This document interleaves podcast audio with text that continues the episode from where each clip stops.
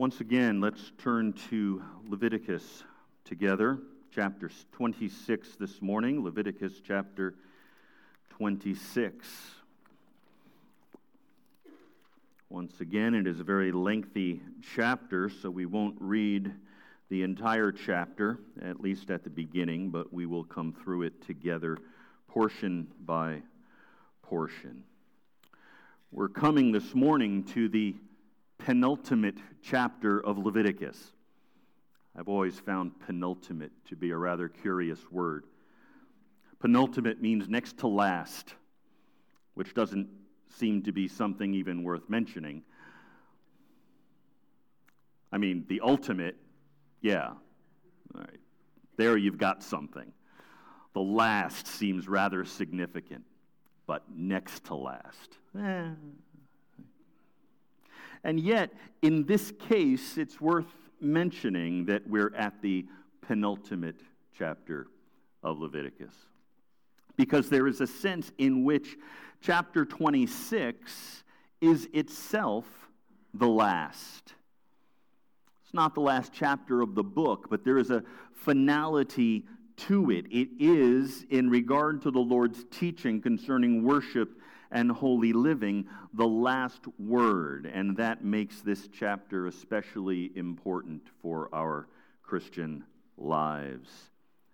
The last verse of the chapter says this These are the statutes and ordinances and laws which the Lord established between himself and the sons of Israel through Moses at Sinai.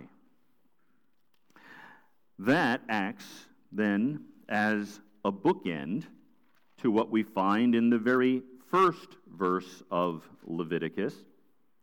Then the Lord called to Moses and spoke to him from the tent of meeting, saying. So, verse 46 of Leviticus chapter 26 is referencing everything that we have seen from chapter 1, verse 1 through chapter 26, verse 45. In that sense, Leviticus 26 is both penultimate and ultimate. It wraps up the revelation made at the tent of meeting. In this chapter, the Lord sets before the people the choice between obedience and disobedience and describes the consequences which will ensue in each case.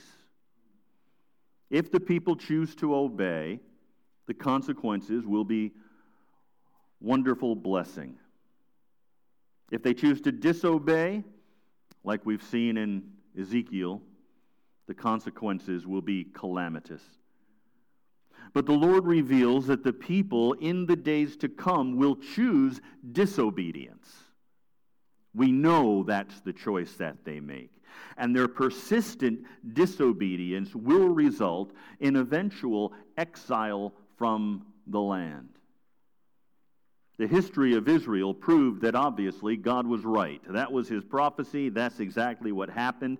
Although deserving of final annihilation, the Lord promised that in the exile of his people, he would finally bring them to repentance.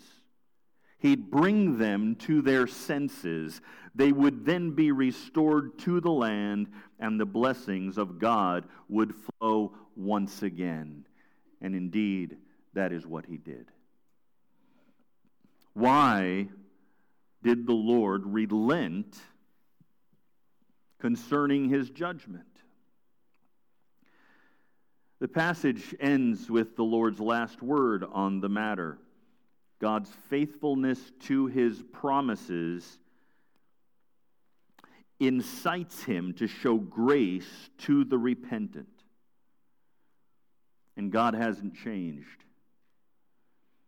God is still ready and desirous to respond to the repentance of any who will come to him in the recognition of their sin and the desire for forgiveness.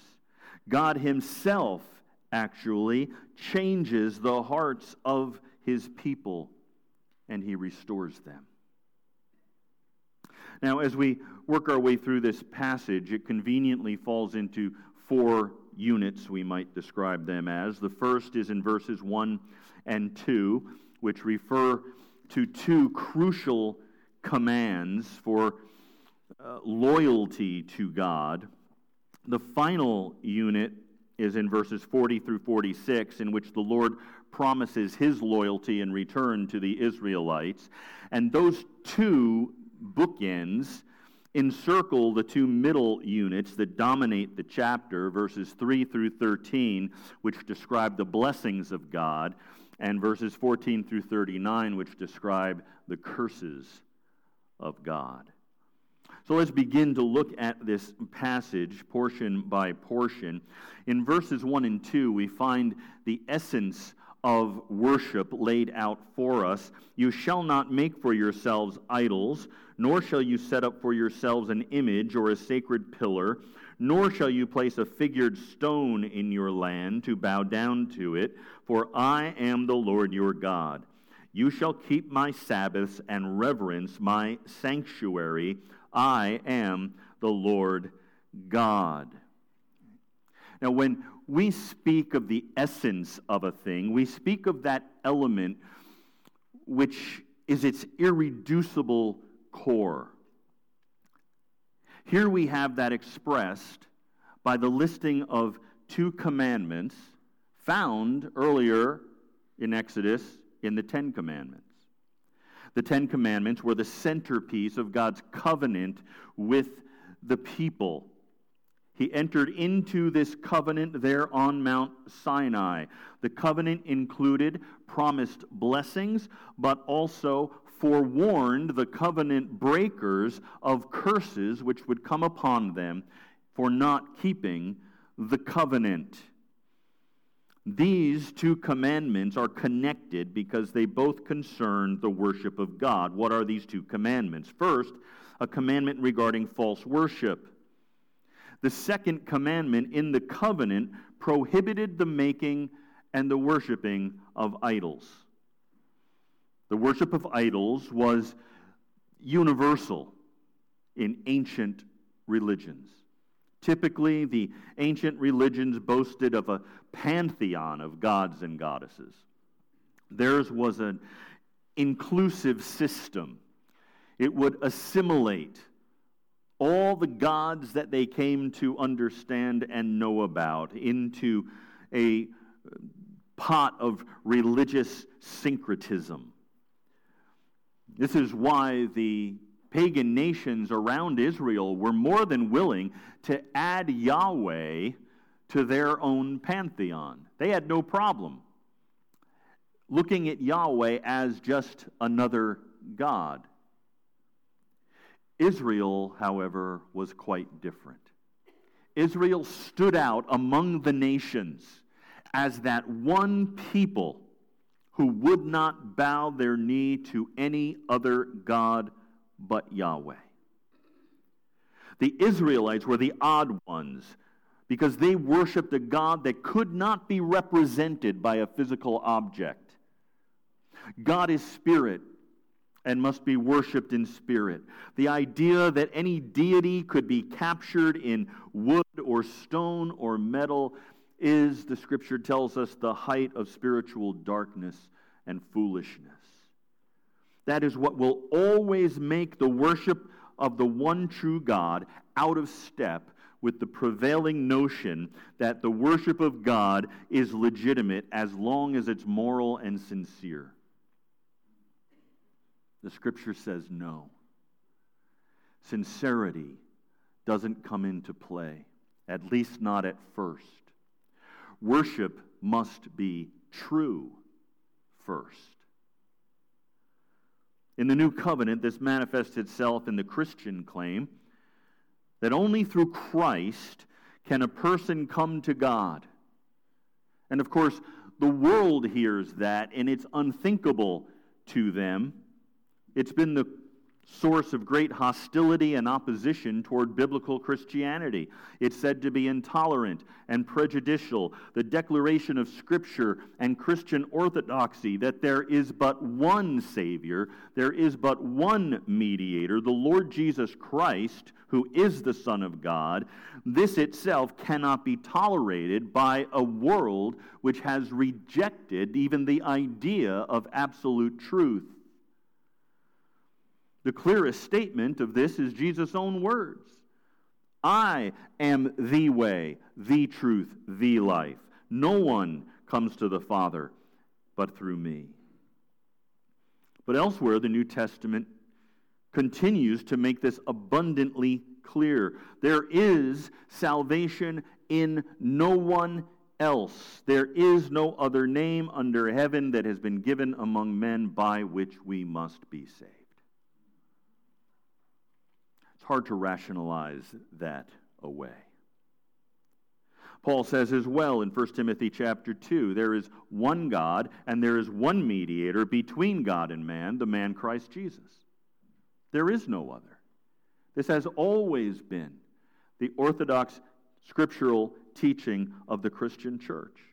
Christ is the only way. This is why we are called upon to go into all the world and preach the gospel.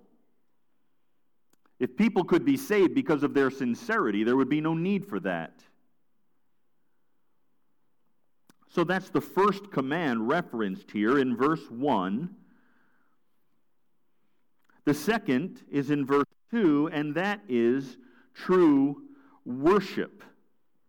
There is false worship, and we're warned against that. In fact, the Lord gives us commands against false worship. But then he sets forth in verse 2 the command for true worship You shall keep my Sabbaths and reverence my sanctuary. I am the Lord. So we have the negative side of things and the positive side of things, spoken of in terms here of Sabbaths and reverence for the sanctuary.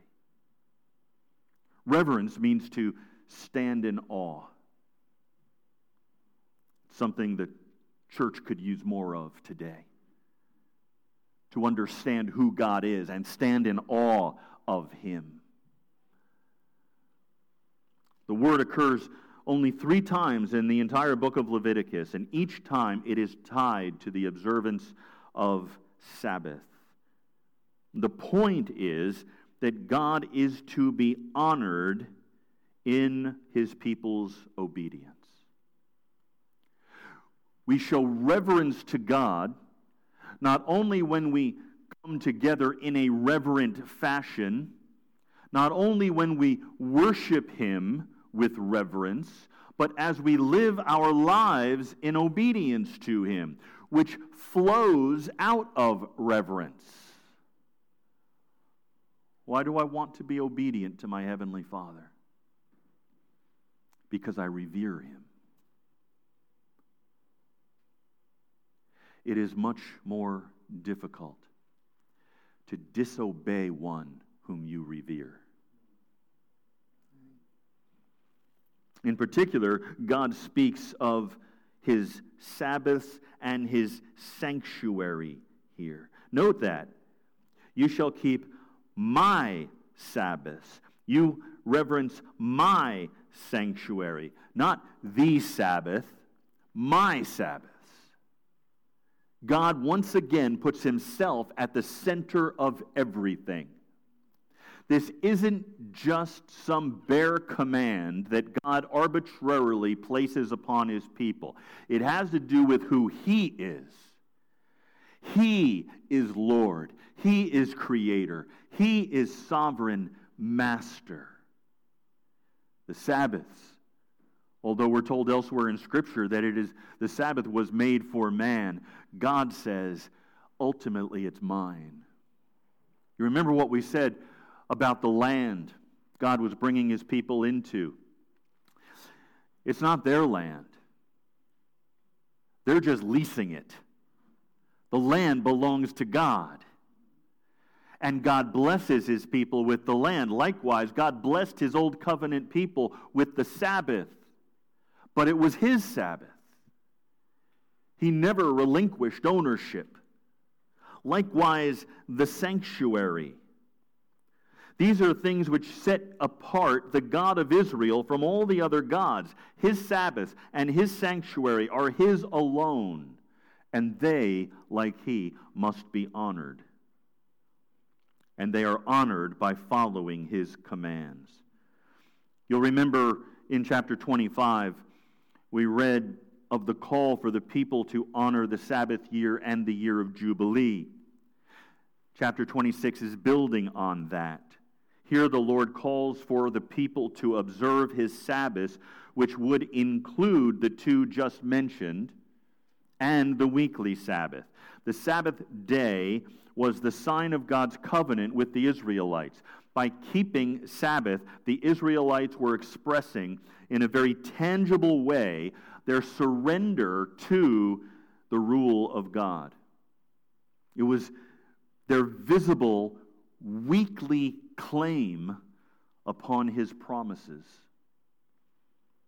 The mention of the sanctuary refers to the instructions that we have seen throughout Leviticus that pertain to that central place of worship for the people of Israel, that central place in the life of the community. The tent of meeting or the sanctuary was in the middle of the wilderness camp. The people would stop through their wanderings, they would set up camp, and directly in the center, there would be the place of the tabernacle. And that symbolized the fact that God is at the center of Israel's identity. He and He alone was the one who united them into a nation and who had redeemed them from bondage in Egypt. He alone was the one who was moving them to that land to which He had promised. He was the one who had made of them a nation, and out of that nation would come the Messiah.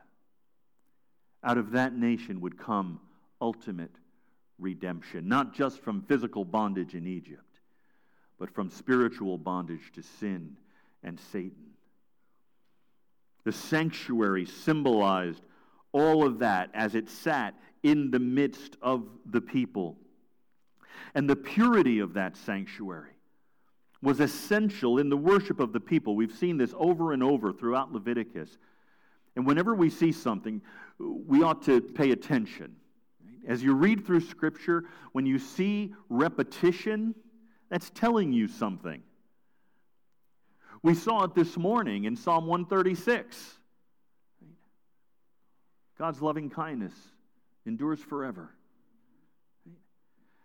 And over and over and over and over again. And I hope that by the time Joe got to the end of that psalm, I hope you weren't tired of that yet. Because it is such a glorious truth. The loving kindness of God endures forever. And it is so important that we know this, that we understand this, that God gave us a psalm that repeats it time and time and time again so that when life gets hard, that truth has been drilled into our heart and our brain. It doesn't matter what I'm experiencing this in, in, in, this moment, the loving kindness of God endures forever. So, as we're reading through Leviticus, and we see this emphasis repeated over and over and over again, concerning the necessary purity of the temple, the tabernacle, I should say at this point, we ought to pay attention. The tabernacle was not the only sanctuary in the ancient world. The pagan religions all had their own sanctuaries as well. But the sanctuary of Yahweh was different. The pagan nations knew their gods and goddesses by looking at clay and wood and stone, the idols that they had created as representatives of these gods. But to come into the sanctuary of Israel was to look in vain for those kinds of things. There were no idols in this sanctuary. There were no images in this sanctuary. The image of Yahweh was not seen in images, the image of Yahweh was seen in his people.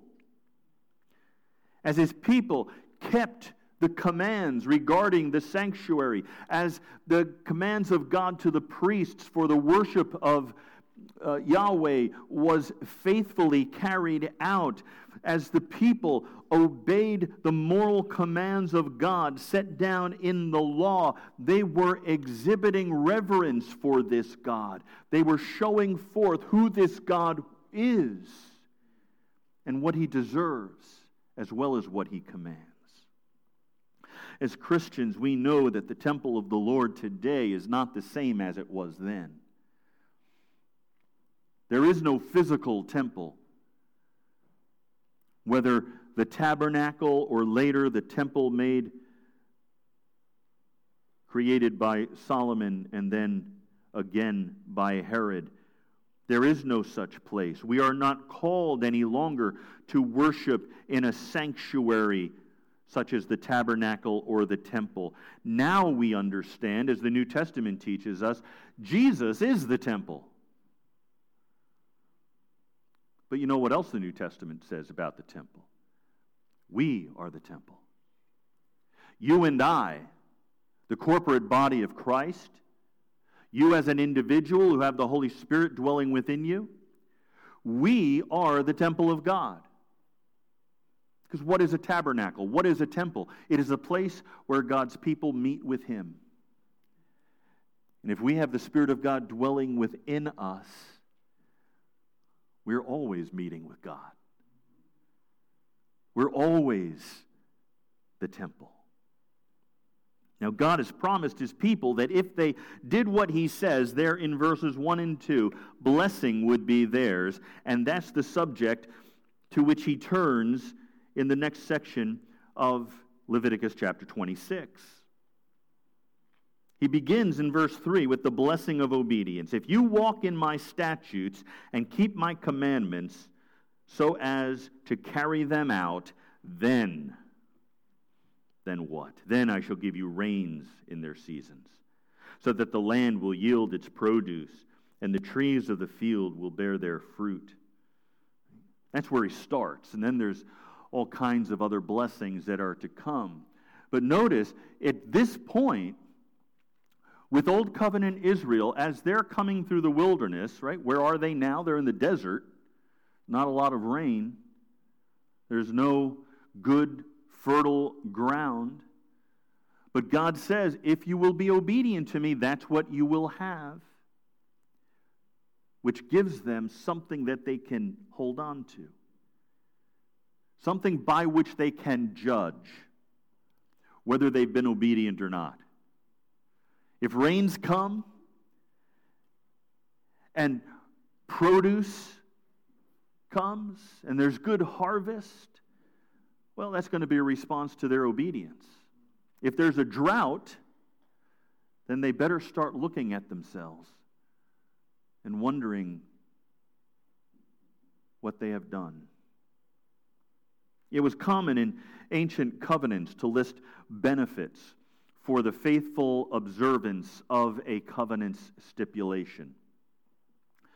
When nations entered into treaties, the great king promised benefits to the vassal king, the subordinate king, who entered into the treaty with him.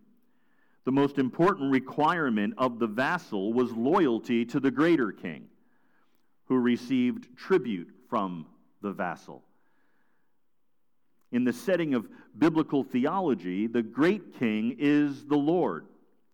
And his vassals under the Old Covenant were the 12 tribes of Israel. The Lord promised protection and provision for Israel. And the Israelites, in turn, promised loyalty. And that loyalty would be demonstrated through obedience and worship. And if they kept their part of the covenant. Then come the blessings. Rain, so that the land will yield its produce, and the trees of the field will bear their fruit. Indeed, your threshing will last for you until grape gathering, and grape gathering will last until sowing time. You will thus eat your food to the full and live securely in your land. That is, throughout the year, you're always going to have something to eat. We'll move from one season to another, but you'll always have something.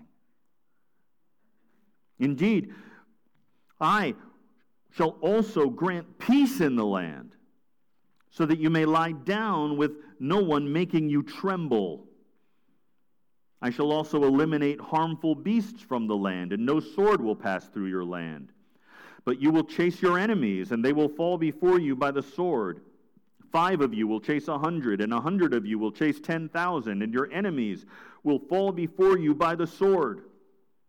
So I will turn toward you and make you fruitful and multiply you, and I will confirm my covenant with you. You will eat the old supply and clear out the old because of the new. Moreover, I will make my dwelling among you, and my souls will not reject you. I will also walk among you and be your God, and you shall be my people. I am the Lord your God who bought, brought you out of the land of Egypt, so that you would not be their slaves, and I broke the bars of your yoke and made you walk erect. That sounds like a good deal. Be obedient, be loyal, worship me properly, and I will take care of every need that you have. We refer to these things as blessings. It's a common term in the Old Testament. God had promised blessings specifically to the nation of Israel as they walked in obedience to him.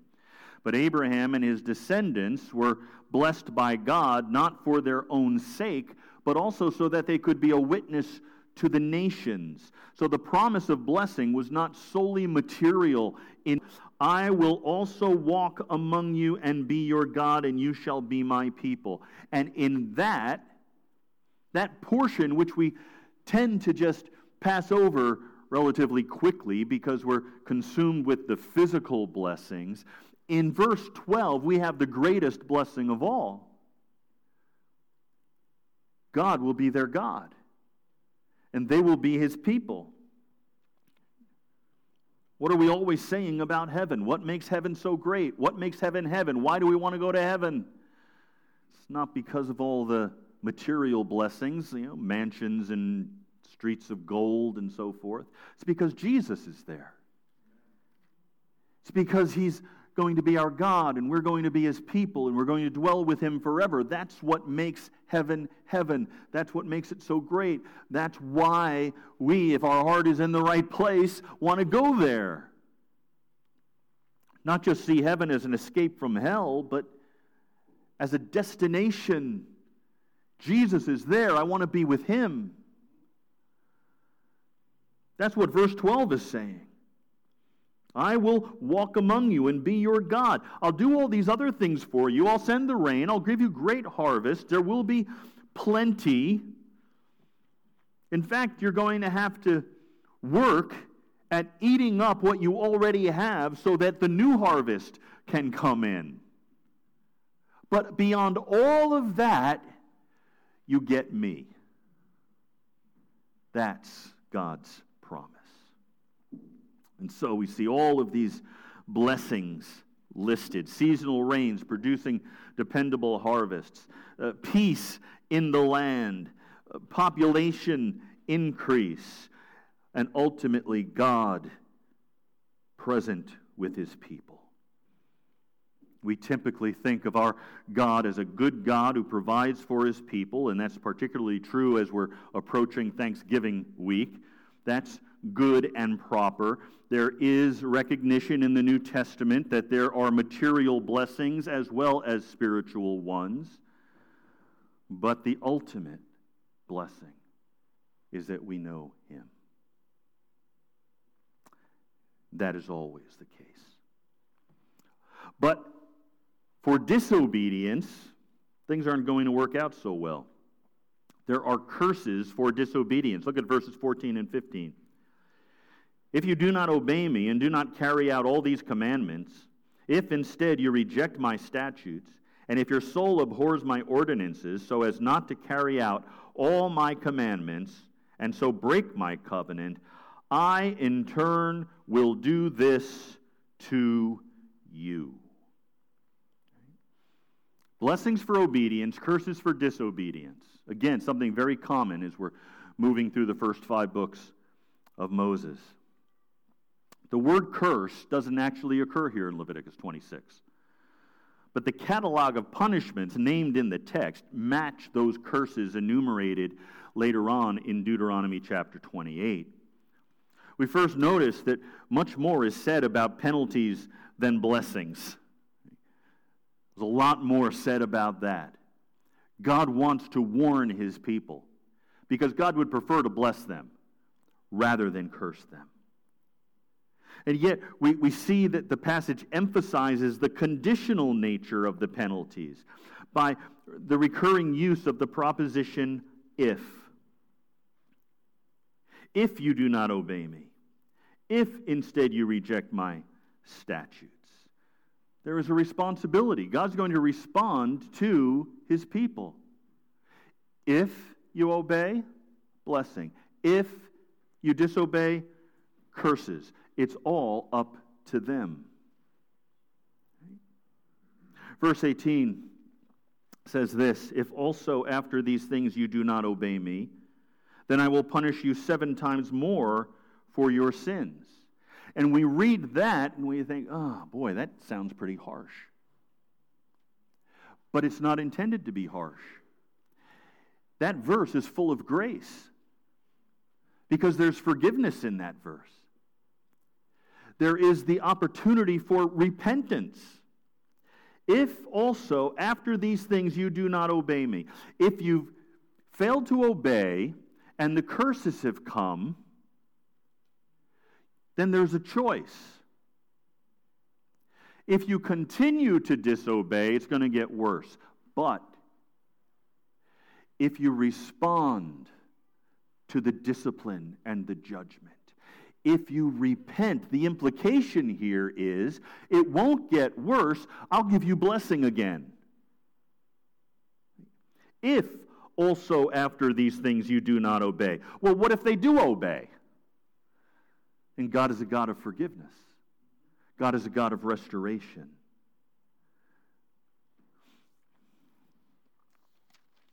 Come down with me to verse 33. You, however, I will scatter among the nations and will draw out a sword after you as your land becomes desolate and your cities become waste. And once again, this is what we're seeing in Ezekiel, although many centuries previous to what we see in Ezekiel. Ezekiel and all the discussion of judgment that we have seen in uh, Jeremiah as well, all this discussion of the exile, that's what verse 33 is. It's the prophecy. It's God telling them what would happen. And God, here's the great thing God was so gracious that he let it go century after century after century and sent prophet after prophet after prophet, seeking to call the people back, trying to get them not to continue to disobey, but to turn from their disobedience so that he could forgive them and bless them, but they would not have it. And so ultimately, after many, many centuries, verse 33 became reality. And God brought Babylon down and had them carried off into exile. And the cities became waste and the land became desolate.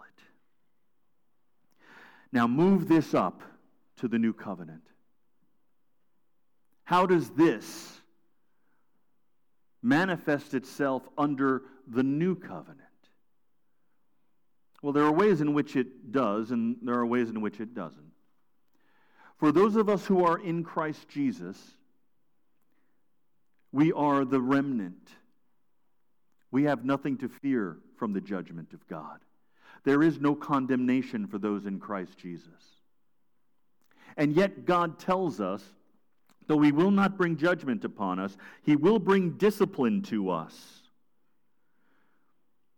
The author of Hebrews in chapter 12 compares Christian discipline to the discipline that children receive from their parents. And he concludes this way God disciplines us for our good that we might share his holiness. For the moment, all discipline seems painful rather than pleasant, but later it yields the peaceful fruit of righteousness to those who have been trained by it. Discipline is different from judgment because it has a different goal. It may look the same. God may bring judgment upon an unbeliever, and he may bring discipline upon a believer, and it may look very similar. But there's a different goal. The discipline of God is for our good, for our growth, so that we will become more like our Savior, Jesus Christ. The discipline that we receive shows us that we are valued by God and that He cares for us. He does not condemn us, but He also does not neglect our spiritual training. Punishment is for those who stubbornly reject the gospel and die in their sins, but discipline is for those who are already a part of the family of God, who God desires grow into holiness. The Apostle Paul writes this in Galatians chapter 3 All who rely on works of the law are under a curse. For it is written, Cursed be everyone who does not abide by all things written in the book of the law and do them. Now it is evident that no one is justified before God by the law, for right the righteous shall live by faith. But the law is not of faith, rather, the one who does them shall live by them. Christ redeemed us from the curse of the law by becoming a curse for us. For it is written, Cursed is everyone who is hanged on a tree. So that in Christ Jesus the blessing of Abraham might come to the Gentiles, so that we might receive the promised Spirit through faith. Now, Paul's point in all of that is that we have no ability to keep the law, just as Israel did not. But there is hope because Christ sent his Son to keep the law for us. And if we will repent of our sin and trust in Christ, the righteousness which belongs to Christ because he kept the law perfectly in his incarnation is then applied to us. And in our justification, God declares that we stand righteous before Him. He takes that righteousness of Christ and He applies it to you. That is why there is no condemnation for those who are in Christ Jesus, because Christ has already taken the condemnation upon Himself at the cross. There is no condemnation left to give if we are in union with Jesus Christ. There is only grace, there is only mercy. And part of that grace and mercy is the discipline. Because it is an act of grace that God takes his people where he finds them and transforms them into the image of his Son.